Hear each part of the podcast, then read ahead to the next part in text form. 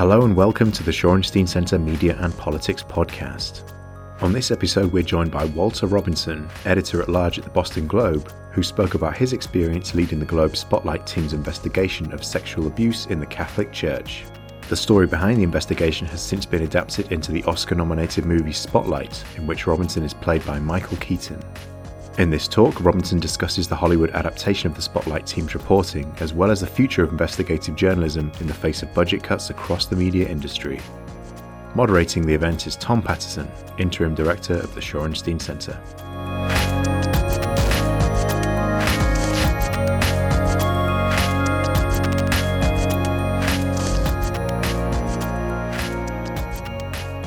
And we're just delighted uh, to have Walter Robinson uh, here. Uh, Robbie's been at the Globe for a long time. He's currently the editor at large for the Globe, um, and he led the Spotlight team uh, that produced that wonderful investigative report uh, that turned was turned into a movie uh, and is now up for an Oscar. Uh, he's had so many beats at the Globe, I don't know quite where to start in listing those, but uh, he's been in 48 states. I should probably ask Robbie which two he missed in that. North Dakota and Montana.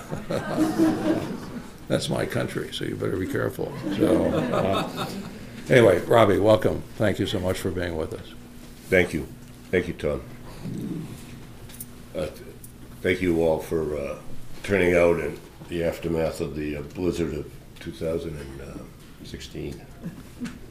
Anyway, I want to thank the uh, Shorenstein Center having me over, and especially Tom and uh, Tim Bailey, who put this together, for giving me a, uh, I'm kidding here, a rare opportunity to talk about this film. um, I, I uh, for decades, I've made my living uh, in the shadows as a print reporter. I don't court publicity, and I don't normally welcome it. Uh, in fact, I believe my ability to gather information and get people to talk is greater because most people have never heard of me, uh, because I can relate to people as a person and not as a personality. And that's all changed. Uh, it's been months since I wrote anything more consequential than an email. Uh, I spend most all of my time answering questions rather than asking them.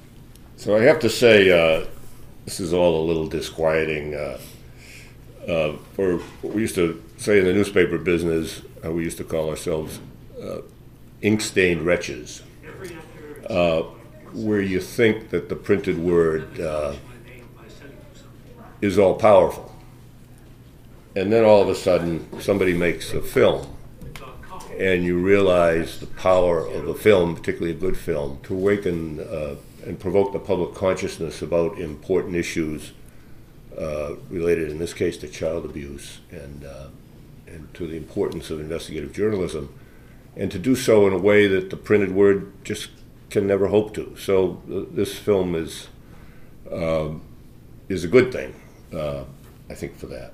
And uh, you know, I've spoken about this topic, uh, the Globe's coverage of this issue, twice before here, and it was uh, 10 or 11 or 12 years ago. And uh, once at this lunch, and, uh, and both times I talked about the actual reporting uh, that we did back in 2001, 2002, and I'd be happy to to uh, talk about that. Although I suspect you may have other questions as well um, about the film, how it came about, uh, whether the filmmaker got it right or enough of it right to capture the essence of what we did. Um, how it's possible for the film to win such high marks from critics and moviegoers without car chases, explosions, or sex. Uh, what it says about the state of investigative reporting, and whether it might even inspire young people to consider a career in journalism, much the way all the President's Men did uh, for young people of my generation in the, the early 1970s. Um, one small item of interest it is a small miracle that this film was ever made. And in fact, the idea would never have caught the attention of Hollywood had it not been for Harvard's commitment to journalistic excellence. If you'd like to more, know more about that, please ask. I'll tell you that story. Um, I'd like to get to the matter at hand. This, when we picked the subject for today, it was this how Hollywood came to celebrate what newsrooms believe is no longer worth the cost. Uh, let me talk about this briefly because I think uh, what we're really going to talk about is what you want to talk about. Um, I'd say, uh, I think sometimes, at least at the moment, people who made this film seem to be more interested in the future of investigative reporting than the editors of most newspapers. Uh, for example, Participant Media, the socially conscious production company that financed the film, is funding a $100,000 investigative reporting fellowship uh, that they hope will attract 200 or more applications by the end of February. If you're interested, uh, there's a website. You could probably find it quicker than I could tell you.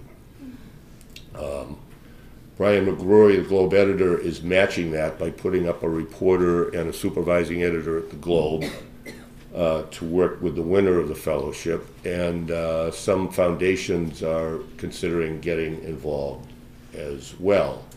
And this is to try to pick a subject that is, as our project was, a local investigative topic which just happens to have perhaps national and uh, maybe even uh, international implications. So, uh, so that's a good thing. Uh, yet at most newspapers, the prevailing view among editors is investigative reporting is a luxury we can no longer afford. And of course, as Joseph Pulitzer once said, every reporter a hope, every editor a disappointment. Uh, the editors are wrong about this. Um, the fact is, investigative reporting is a necessity that we cannot afford to do without. I think one of the fundamental mistakes that have been made by newspapers in the last decade as the revenue stream has evaporated is where they've cut. If you do readership surveys, and there have been lots done, the Globe does them, Pew has done some in the last two years, and you ask people who consume the news, who care about the news, what it is they care about most, investigative reporting is almost always at the top of the list. Uh, one asterisk when you ask people who view local TV news what they find most important, the weather always comes up as number one, but investigative reporting is right behind it, even for viewers of local TV news. So at the moment, perhaps this film can provoke a discussion about the importance of, of this kind of reporting. Uh, those who made the film uh, hope the film will win the Academy Award for Best Picture. Uh, the director, Tom McCarthy, is surely in that camp. Uh, everybody involved with the film hopes that, of course, it refocuses public attention on the plight of thousands upon thousands of children who were abused by priests. And by the way, many more are have been coming forward now since the film opened uh, in um, in early November. Um, Tom McCarthy, who is nothing if not passionate about the films he makes, also hopes Spotlight will provoke a conversation about the future of investigative reporting and the need for it, uh, if it has a future at all.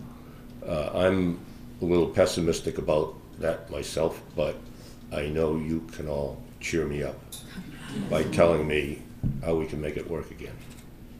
Uh, why don't I just uh, stop there and uh, turn the floor over to you all?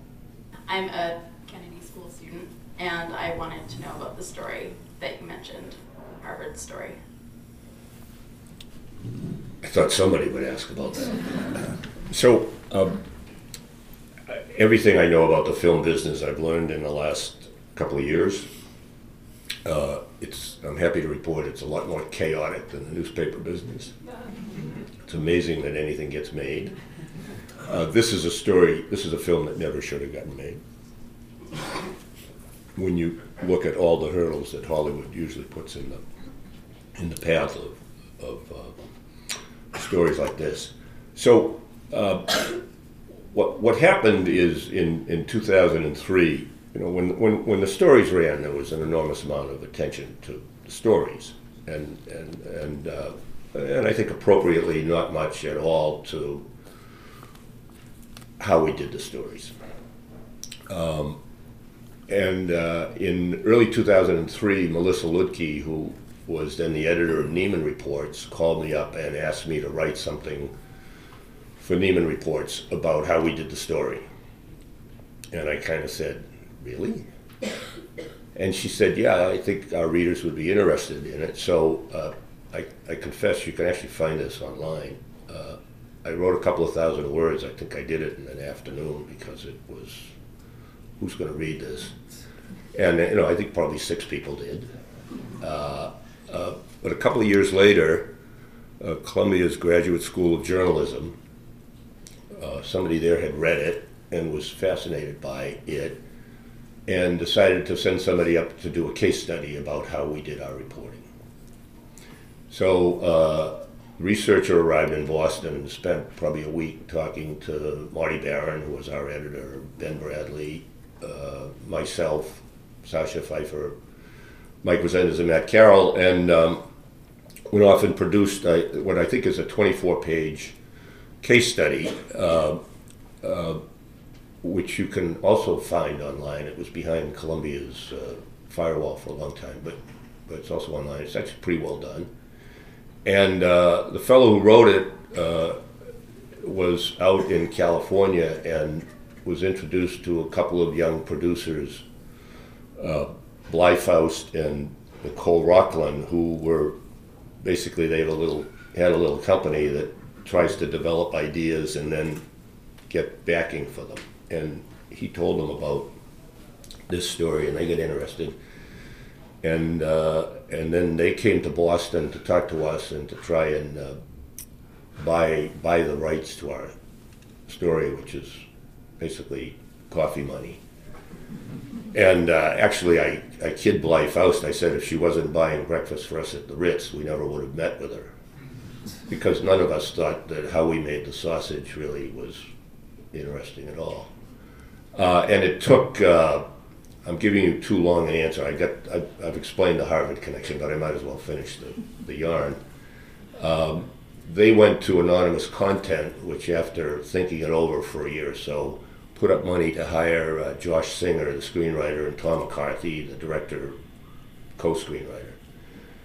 And um, they spent a lot of time in Boston. They spent literally weeks interviewing all of us and collecting, for instance, uh, uh, I'm, I'm the least technologically savvy member of the team, uh, but I happen to have kept all the contemporaneous emails uh, from 2001, and so we turned over to them lots of documents and emails, and it was apparent to us that they really wanted to get the story right.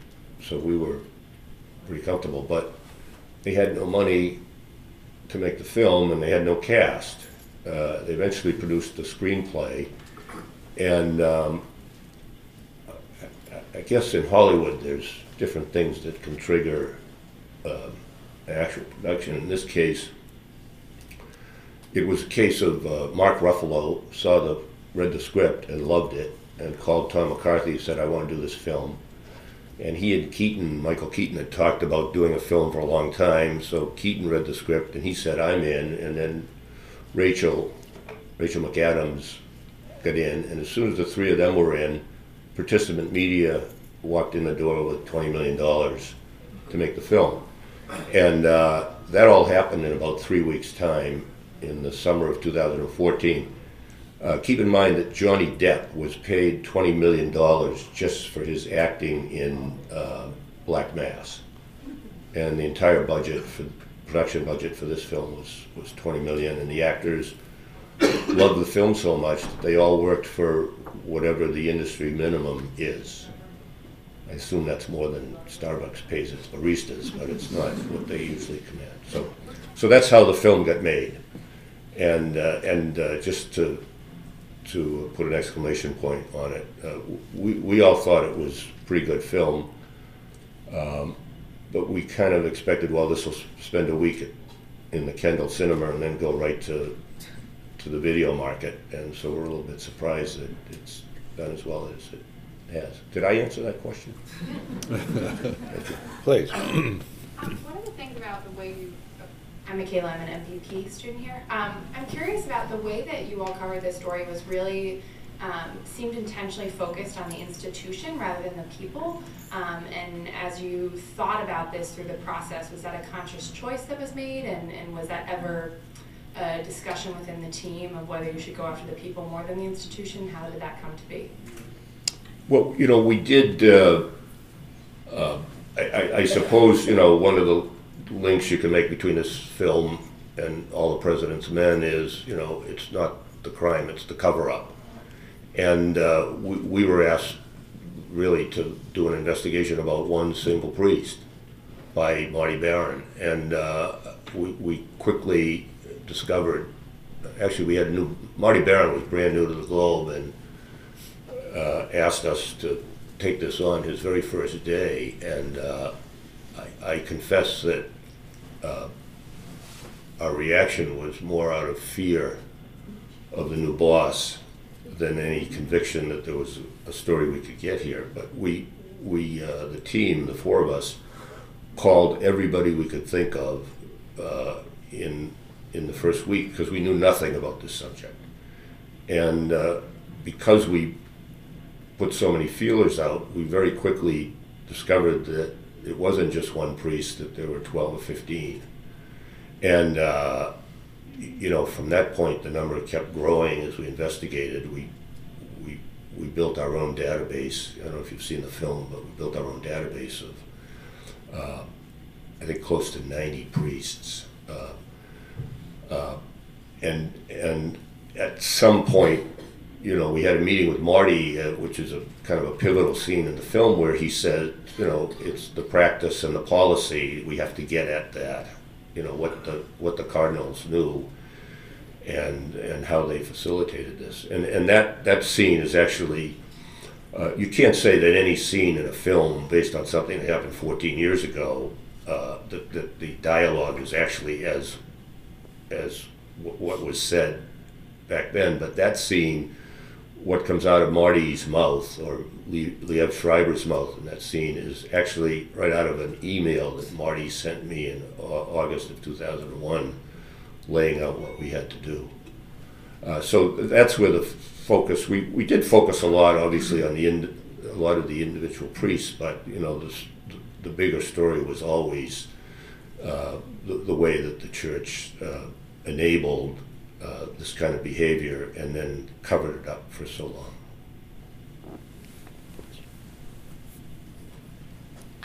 Thank you. I'm Amy, I'm at the law school and I'm English, as you can probably tell. Um, there's a line in the film, I think it might be your character that says it. Um, it takes a village to raise a child, and it also takes one to abuse one and keep quiet about it. And I was just really struck by how many scandals there are when everyone turns around and goes, Oh, yeah, I, I, I, thought there was something up there. Um, I'm thinking in the UK with Jimmy Savile, who was like a very famous and successful entertainer, and then after he died, it turned out everybody knew he was a child abuser, um, including the BBC. So I, I just wondered, how can you kind of sort of, how can you like prick that complacency um, and prevent stuff like this happening when it just seems to happen over and over again? Yeah, thank you. That's a very good question. Um, first of all, it was it was Stanley Tucci playing Mitchell Garabedian, uh, the, the, the plaintiff's lawyer who who uttered that line in the film. I'm not sure he ever actually said it in real life, but he could have or should have, and obviously, after the film, you can't. It's it's kind of inescapable. Um, you know, it's uh, in in Boston, and, and Boston was no different than any other city. Uh, there was too much deference to the, to the church, And um, it's a lesson for all of us that the institu- institutions that we hold in the highest regard, our most iconic institutions, uh, particularly those that, that have such presumed great moral authority, uh, we need to hold them as accountable as we do political institutions out of whose behavior we, we don't expect to be as, as, uh, as acceptable. Um, I think sometimes um, um, faith is a big issue for all of us. And certainly it's a big issue in the film in the sense that we were all, I say all, I mean the entire community, willing to believe uh, and finding it hard to disbelieve that something like this could happen. Um, that and, and the church played off of our faith, uh, and in some cases the blind faith that many of us had uh, growing up Catholic in in the institution, and the church very successfully over time, when an individual case of a priest here and there cropped up who abused a child, the church was very successful in in arguing that it was just this is a single lone aberrant case and we're no different than the Episcopalians or the Methodists or the Boy Scouts. And the rate of abuse in those groups is generally thought to be of children to be uh, between one half and one percent of, of caregivers. We found in Boston uh, that almost 10% of the priests over a 50 year period abused children. Um, but your, to your question of how do we prevent this from happening, um, I, I, think, I mean, certainly changed our view as journalists. And, and after that experience, instead of looking for the sort of typical fear of investigative reporters, official corruption, which is kind of easy to find here in Massachusetts, um, we began to look more for stories about uh, victimized populations people who had no power, who were voiceless, who were being run over by society. And, um, and I think those stories are far more important for, for all of us. And, and, and I mean, every day, most of us are so preoccupied with our daily lives, we walk by great injustices right in front of us, and we don't often uh, stop and, and ask why. I mean, it's not it's not just a case of the reporters not looking in the right direction. It's think it's all of us, and that's I think one of the lessons of this film to me. Please. Hi, I'm Miran Khosandi. I made career at the, here at the Kennedy School. My question is this. What makes a story compelling to you that you feel that you have to investigate it in order to share it the moral with the public? And where there are instances in which you later felt you should have pursued a story and you didn't? There is like a short thing in the film, but I'm not sure whether it's fiction or not. What makes it great? I mean, as in response to the prior question, uh, and this gets to the future of investigative reporting, is it's our obligation as newspaper people or news people to hold powerful institutions and individuals accountable. Because if we don't, who will? And there's a lot less of that going on. I mean, the amount the amount of investigative reporting that's being done now in most uh, cities is a small fraction of what it was in the year 2000. Uh, news organizations have lost so many people that in many communities, even City Hall doesn't get covered. And so the whistleblower who knows about official corruption in City Hall has no one to go to uh, if you're not covering a beat like that, how, do you, how can you find out what's going wrong, what the public has a right to know about. Uh, that that's a, a, really serious problem for our democracy right now. Uh, that there's just not very much accountability. Um, I, I, know uh, a woman who's a school committeeman in in a Boston suburb who used to hate it when the reporter for the local daily covered the school committee, hated the coverage. And but the school committee hasn't been covered hardly at all for the last four years, and uh, they're almost always open meeting law violations, and nobody notices because there's nobody there's nobody there. So that's kind of scary. The the film um, in the film, I don't know if you're referring. There was one scene at near the end where where uh, Michael Keaton uh, says there was this story that happened in 1993 and we didn't do anything and and and that that that scene actually never uh, I hate to admit this never occurred in 2001 because we we were actually unable to find that clipping from 1993 so it wasn't until that story that the Globe ran about the lawyer notifying the archdiocese that he had had complaints about 20 other priests actually ran inside the metro section in December of 1993. Uh, it wasn't discovered until Josh Singer, the screenwriter, found it in 2012. And I said uh, at the time, uh, I, uh, geez, I was the Metro editor then. Actually, I'd been Metro editor about two weeks at the time, and I had no memory of it nor did anybody else. And uh, it's clearly the kind of story that should have provoked, it was a clue, to put it mildly. It was the kind of story that should have provoked uh, uh, some greater inquiry.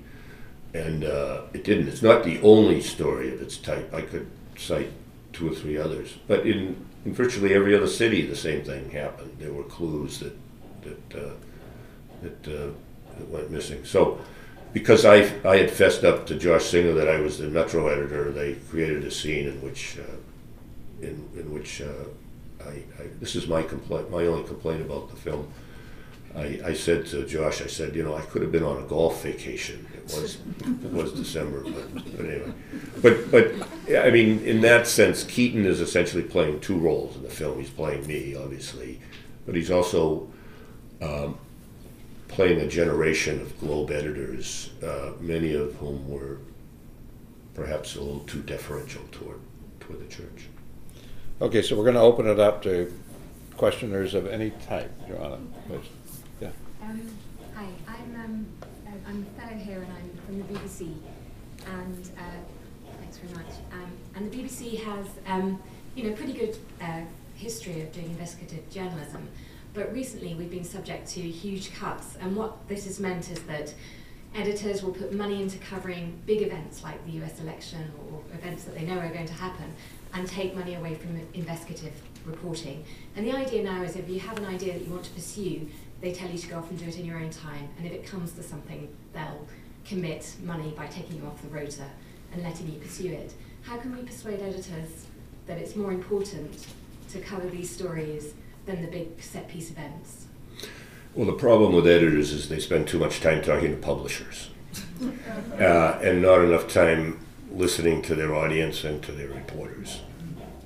I mean, the problem is that they're looking at budgets, and budgets are shrinking because revenue is shrinking. I'm not, I'm not sure if that's actually true at the BBC, given the subscription. We, no, our revenue is shrinking. We've had to okay. pay for it. Uh, you, you, you know, there are many, many small newspapers now, and, and uh, a, a, a, fair number of which around are seeded with my former students, uh, and and and they have to do the same thing. They have to do investigative stories on their own time. Sometimes the whole story. They can't get get any time off because the staffs are so so much smaller. Uh, it's it's a little disquieting to think that this is happening at, at, at the Beeb, but uh, I, I think I read over the weekend in uh, Margaret Sullivan's public editor's column the Times that the Times uh, editors decided they didn't have the resources to go in depth on the Flint, Michigan story.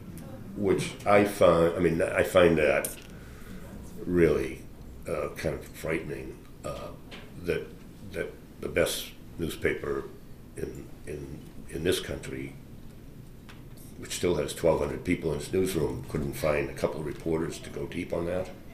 That bothers me. The trend lines are just horrible. I mean, revenue continues to go down, and staffs uh, continue to shrink, and and and for editors, you know, they look at this kind of long form reporting. It is expensive to do. Uh, I would argue that it's worth swallowing hard and finding something else to lose if you have to lose something, and and and and keep the investigative reporting above all else. Please. I'll, I'll get you next, Irv. Yeah. Hi, Max Bazerman, co-director, Center for Public Leadership. Um, I was struck by your comment about how we all walk by things that we don't pay attention to or act on. And one of the things that I was struck by in the story is that I, I think you cover the priests quite well. You cover the institution and the top of the hierarchy quite well. What's your view on the hundreds or thousands of people in middle management in this organization? Um, did they simply not notice, or did they notice and choose not to act? The, by organization, you mean the church? Yeah, the, the bishops, archbishops throughout the whole system. There had to be so many people who had access to information that they could have acted on as your team did. There was a conspiracy of silence. And um, I think this is actually a part of a scene in the film, but it is true. Um, uh, as you know, Catholic priests are required to be celibate. Uh, we could have a further discussion about what that does to the applicant pool for vocations, but uh, putting that aside for the moment, uh, there are all sorts of surveys of priests which show that half of Catholic priests are sexually active, the vast majority with other consenting adults. But the fact that a small percentage are sexually interacting with young children has been uh, a subject of some knowledge within the priesthood for decades, but because they're all violating their vow of celibacy, uh, other priests chose not to say anything very often. And when we started to do, when we got deep into our reporting, I remember that one particular priest who was a pastor of John Geoghan's in one of his six assignments, uh, Sasha Pfeiffer went to interview him in his retirement home, priest retirement home, and he he made an offhanded comment about Geoghan. He said, "Well, everybody kind of knew that Jack was playing around a little too much with little kids." Well, what does that mean? It means people knew. You know, you can't transfer a priest every two or three years without some people catching on. There are a fair number of uh, parishioners who knew. I mean, I grew up Catholic, and and I was an altar boy, and uh, you know, at 12 years of Catholic education. I was clueless, but I've had a lot of my friends of, of my age come up to me and say, "Oh, we knew about Father so and so, or the word was out on Father so and so." So um, there were a lot of people who kind of had a little piece of the puzzle here and there, and um, I, I actually think now because priests once they got in a little trouble in their parish tended to get transferred to another parish that that would have been a lot less possible to get away with in the internet age than it was back then. Um, so the answer to your question is, I think certainly within the hierarchy, all the bishops and the cardinals knew, and they had a designee, usually a monsignor or somebody of that rank, who was in charge of policing or keeping track of all of these these uh, uh, abusers, moving them around, so to speak. Irv. Thank, thanks very much for being here and for your work. Uh, you an- Uh, You, you answered in part the question I was going to ask, and I then also have an optional question, which you may want to take or not. Uh, Was there anything else in the film that was Hollywood produced and, and, and not realistic? Because I know the comments have been that it's been very realistic. The optional question is, do you know of, the- either in your own career or heard about in, in Globe or other places, where powerful forces has, have actually succeeded in shutting down an investigation of a spotlight-like team? Uh, To your second question, I- don't know of any instance at the Globe where an investigation was, was shut down. I think it's, that was much more likely to happen at smaller papers where perhaps one single advertiser might have enough clout to affect those kinds of decisions. Um, Your first question was, Anything else Hollywood? well, there was no golf scene. Um, And, uh, look, I mean, we did a lot of work by phone, and somehow actually Tom McCarthy made, made that part of it seem exciting, but they decided to do a golf scene, and, I- look, I'm a golfer, and I said, you know, I actually think it, the golf scene may be actually more boring than a telephone scene, but they, they did it anyway. They rented a country club in Toronto for seven hours uh, to, to do one scene. Uh, but so, you know, the whole I think you the whole issue here of this is a fictionalized version. Um, not to make light of it, but uh, my character, Michael Keaton, was clearly dressed at Brooks Brothers. the fact is, I haven't had a crease in my trousers since the Clinton administration. so, look, I, the the dialogue, the, the the film captures very accurately what we did, how we did it, but it does in two hours and eight minutes what took us five months to do. So there's quite a lot of compression going on there. And there are, for instance, um, composite characters. Uh, the fellow who, in that very dramatic scene at the end, circles the 70 names is actually, I want to say, four or five different people who helped us figure figure that out. One of whom showed up at the Boston premiere. He's a friend of mine and somebody I play golf with and have for a long time, who was responsible for 30 of those names. I can't mention his name because he's a lawyer and technically he wasn't supposed to do that. But so so there are composite characters. The advisor to the cardinal, who keeps uh, showing up, played by uh, Paul Guilfoyle, uh, uh, who's in the BC High scene with me. And by the way, Paul Guilfoyle and I are both graduates of, of BC High, and we're both actually gave commencement speeches there two years apart, so that's a little weird. But he's a composite of three or four characters. So that's you, you know there there's that. Most of our reporting was done as much as we could do it in secret in those five months. It wasn't until we began to publish that everybody knew what we were doing. So there wasn't all that much pressure on the Globe during that period, but the film wants to present as accurately as they can within that time period the kinds of pressures that the newspaper and other institutions in town were under over decades and decades. Way in the back.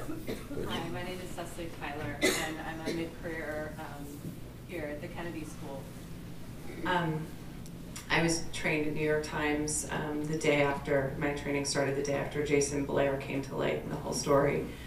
And I think my question to you is, you know, people have lost faith in investigative reporting. People have lost an understanding of the definition of investigative reporting versus, you know, a sensationalized expose. And so when you talk to the future of investigative reporting and um, how we maintain and sustain te- integrity there, I'm curious how we can redefine it back to either what it once was or redefine it for what it needs to be today. And then where do we find the funding to give reporters five months of time? Um, thank you. Thank you for Yeah. being here. Yeah, thank you. Uh, That's a good question. I, I actually don't like the term investigative reporting.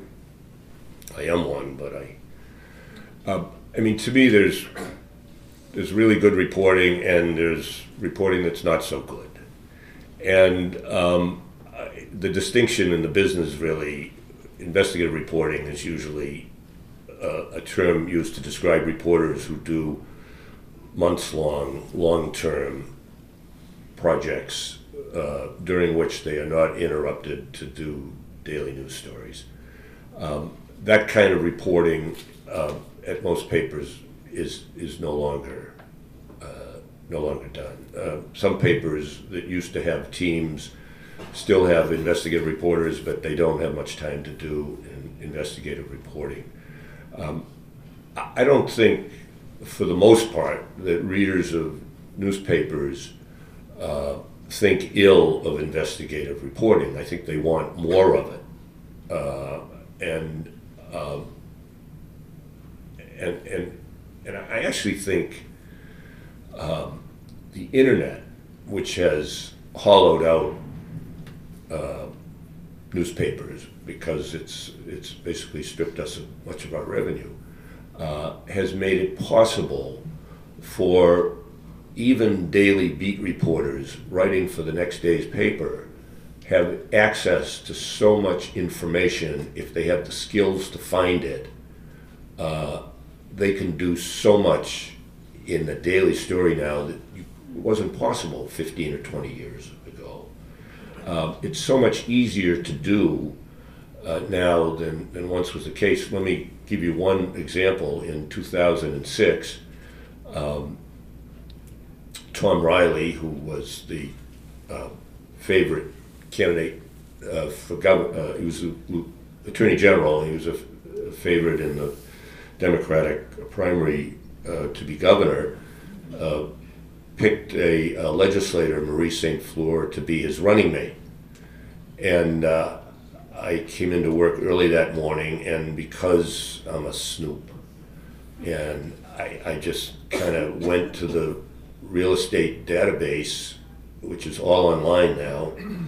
And in 30 minutes' time, I discovered that she hadn't paid her property taxes the prior year and that she had an IRS tax lien on her for $14,000.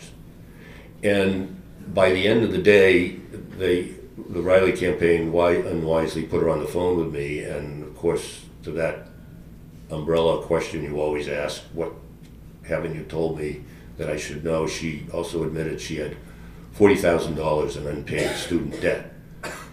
And by the next day, she was gone from the ticket as his lieutenant governor.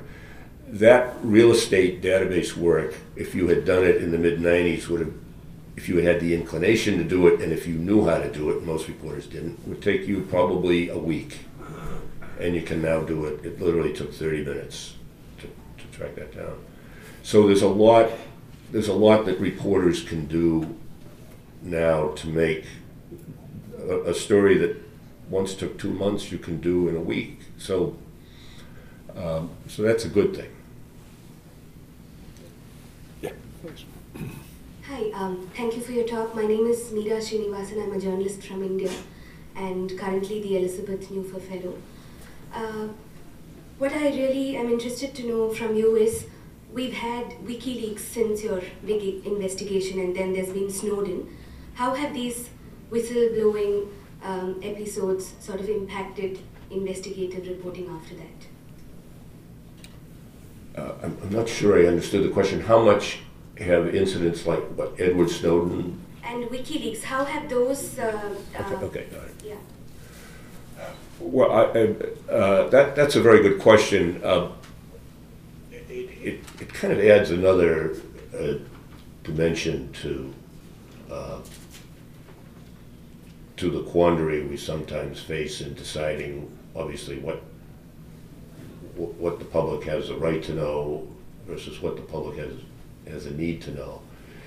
And uh, uh, my, my, my uh, friend Josh Singer, who wrote the uh, screenplay for the film about uh, Julian Assange, called it the fifth, that film is called The Fifth Estate. We're the fourth, we're the fourth estate, but, but we, we now have these uh, uh, organizations like uh, WikiLeaks, which put out a lot of information, and we end up being, and, and Snowden is another case, obviously, of someone who had a vast treasure trove of, of uh, NSA protected information. So uh, reporters end up becoming the cu- more curators um, than investigative reporters and, and have to make decisions about how much of this to put in general interest publications. And those are tough decisions. Uh, you know, I think the people who put that information out sometimes think, and, and certainly Assange uh, was convinced that the New York Times was essentially doing the U.S. government's bidding because the Times wouldn't put as much of uh, the WikiLeaks uh, stuff out as Assange thought they should have. Yes, sir. Sir, uh, how did Cardinal Law evade his responsibility and end up with a major position at the Vatican shortly thereafter? I, I think uh, a- as a as a legal matter, the Attorney General uh, at the time, who had a grand jury and who asked the cardinal and his bishops to come and testify, and they refused to do so, so he had to subpoena them. And uh, the Attorney General could find no crime within the statute of limitations. And the obvious crime for the cardinal and and his lieutenants who dealt with this would be obstruction of justice, and decided that there was no crime within the, statute. There were many of us who thought that Bishop McCormack, who handled that, the abuse of priests under him, uh, should have been indicted. Um, the cardinal uh, was not. One one thing I would note: the, power, the church was so powerful in everywhere, but more, perhaps more especially in Massachusetts, that in uh, 2002, uh, Massachusetts was one of the very few states that did not require clergymen to be mandated reporters. Under the laws, as many of you know, social workers, doctors, nurses, teachers, etc., if they suspect a child has been abused and neglected, are required by law to report it to authorities. And if they do not, they are subject to criminal penalties in Massachusetts every year until 2002. That legislation was proposed, was backed by the Protestant ministers and the Jewish rabbis, and it was always killed in the legislature because the church, Catholic Church, opposed it, and now we know why. And so, very quickly in 2002, that legislation finally passed. If that had been law, then they could have prosecuted law. Now, he didn't get a promotion. He got one of the four major churches in Rome, a 10,000 euro a month allowance, and a cook. And uh, he gave that up a few years ago, and he's living in a two room apartment in the Vatican, and he's not well. Uh, and uh, I think of him sometimes a little bit like Richard Nixon. He was someone at the pinnacle of his power, and he abused that power uh, in extraordinary ways. And like Nixon, he went off to a comfortable retirement, but really lost everything that was important to him. But but the short answer is, um, in many parts of the country, prosecutors could have indicted bishops and decided not to for political reasons. Marilyn, please. Hi, um, I'm Marilyn Thompson, I'm a Shorenstein Fellow. Um, I'm wondering if you could comment on the quality of investigative work um, surrounding the 2016 presidential field. What, what investigative reporting would that be? Is that your, that's your assessment? You know, I, I, I don't. I mean, I'm following this closely. I mean, I think the role of the press in this campaign so far has been mostly to um, uh, provide a bullhorn for people who will say the most outrageous things, and then uh, the, press, including major news organizations, have do- devoted far too many of their resources writing about those outrageous things and uh, not doing enough. Uh, not doing enough to really dig deep. Uh, uh, now, but that criticism is made every four years, and and the counter to it is, first of all, as we get further down the road and and some of these people fall by the wayside, more of that, the kind of reporting we need to have done will get done, and. Um, many people will get to November and say that the press never really looked at these candidates' records, and those people will be wrong because if they went and looked in the right places, they'll find uh, lots of coverage. Uh, maybe not enough investigative coverage, but certainly enough for people to make informed decisions. Please. Um, Yeah. So I'm Savannah Tabakuli. I'm from Boston University. Um, I'm just wondering uh, if. Could you wait for the, sure. Thank you. Um, I'm just wondering, do you think um, that the film spotlight will give investigative reporting outlets like ProPublica or the Marshall Project a better chance at survival, um, even in this time of social media and fast-turning news? You know, you know, I don't worry about ProPublica or the Marshall Project. I, I think they'll get funding. Um, I, think uh, national investigative reporting is actually in relatively good shape. Uh, the biggest shortfall is in local investigative reporting. I mean, after all, what we did was local investigative reporting. It just happened to be something that was going on everywhere. Um, same could be said about, obviously, uh, what Woodward and Bernstein did in 1972. They were a couple of uh, Metro reporters at the Post covering cops. Uh, so that's where that's where the deficit is, and that's where it it matters, I think, the most because most of the government we get is at the state and local level, and that's where uh, the, the, the, the real deficit in in coverage, general coverage and investigative coverage has has occurred. Yeah, Matt, right there, please. Oops. Okay, thanks. Hi, I'm Dominique Gilbert. I'm a student here. Um, it sounds like your team um, was understandably looked to to provide answers about you know why this happened and what the solutions are. And I'm wondering like, what you see as as the current state and also maybe untapped opportunities for collaboration between disciplines. Um, like if you think that by p- expending energy and trying to provide like an ethical analysis and interpretations that that detracts from the role of exposing facts or and then I guess yeah what you see as opportunities for collaboration. What do you mean? G- Can you give me an example of what you mean by Sure, sure, sure. So, um, like in this case, if people are looking for like the journalist to provide the analysis of, of the ethics, and, like the social science or behavioral history or or solutions, or if you know there should be like we defer to the you know social science experts and who don't always have the audience, the large public that journalists do. Well, very often in the investigative reporting that we do do, we, we do turn to social scientists for, for assistance, for help in understanding, uh, you know, patterns of, of, unacceptable behavior that we find in, in society. I don't know if that's what, what you meant by, by, Yeah. by the question. Yeah, like the current state, and if you think there are untapped opportunities. So if you think the current state is sufficient.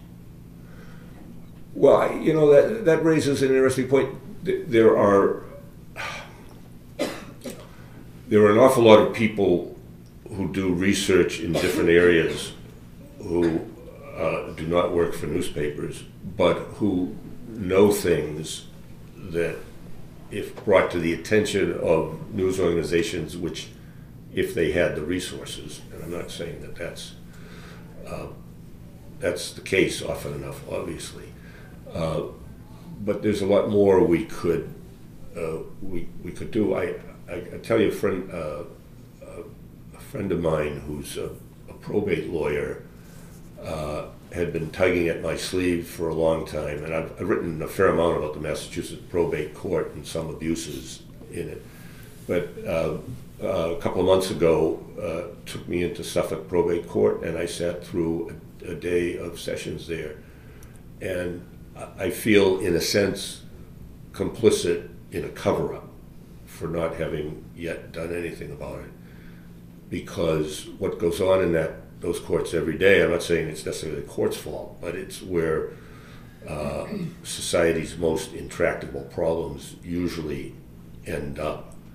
Uh, and uh, it's, it's, something the Commonwealth is not equipped to deal with, and Massachusetts is not the only state with this problem. And, and that's the kind of, you know, more people need to tug at our sleeves and, and call our attention to these problems that we otherwise wouldn't you know, the, the, the, dirty secret in journalism has always been, you know, your, your friends outside think that you know what's going on, and the fact of the matter is, we only know what people tell us, and we don't, we don't ask enough, most of us. So we have time for one quick question and answer. Hi, uh, Tim Yeomans, class of 2013 here at the Kennedy School. I had two kids that went to Cheverus after Father Talbot, and uh, I just wonder if the story would have been possible without the tremendous loyalty that exists between classmates that go to Jesuit high schools. What do you mean by that? That what? I learned from my kids that there's just the, BC High Cheverus, the, the, the alumni, the students have a tremendous loyalty and bond between them. You appeared very conflicted in the movie, at least your character, and using that network to uncover this story would the story have been possible without the BC High alumni student network that you were a part of? Yeah, I can't say that the alumni student network helped me. I mean, I'm very active as an alum at BC High, and, and the, I think the most painful interview I had to do is the one that's depicted in, in the screen. Know, to go across the street to my alma mater. My friends say I haven't come far in life, uh, but I uh, and and talk to the president and ask him how much did the Jesuits know about what went on with this priest. In, in point of fact, in, in terms of Cheverus, and Talbot was the priest at BC High, who ended up going to prison, thank God, uh, but who got transferred to Maine in 1980, uh, where he abused many more children. And by the way, when he was up for parole in Massachusetts, uh, three or four years ago at parole hearing, he was asked how many teenage boys over the years he had sexually molested, and he said somewhere between 95 and 100. Uh, but he went to Cheverus and he abused uh, children there, but, but the one who came to our attention was a boy whose family welcomed Father Talbot in, and when when the abuse became known and the family pressed the case, the family was ostracized by other families, and he was ostracized by his fellow graduates for raising this issue, uh, which I think was in 1999. So I, I can't say that the Alumni Association worked to the best advantage of uncovering this. Walter Robinson, thank you so much.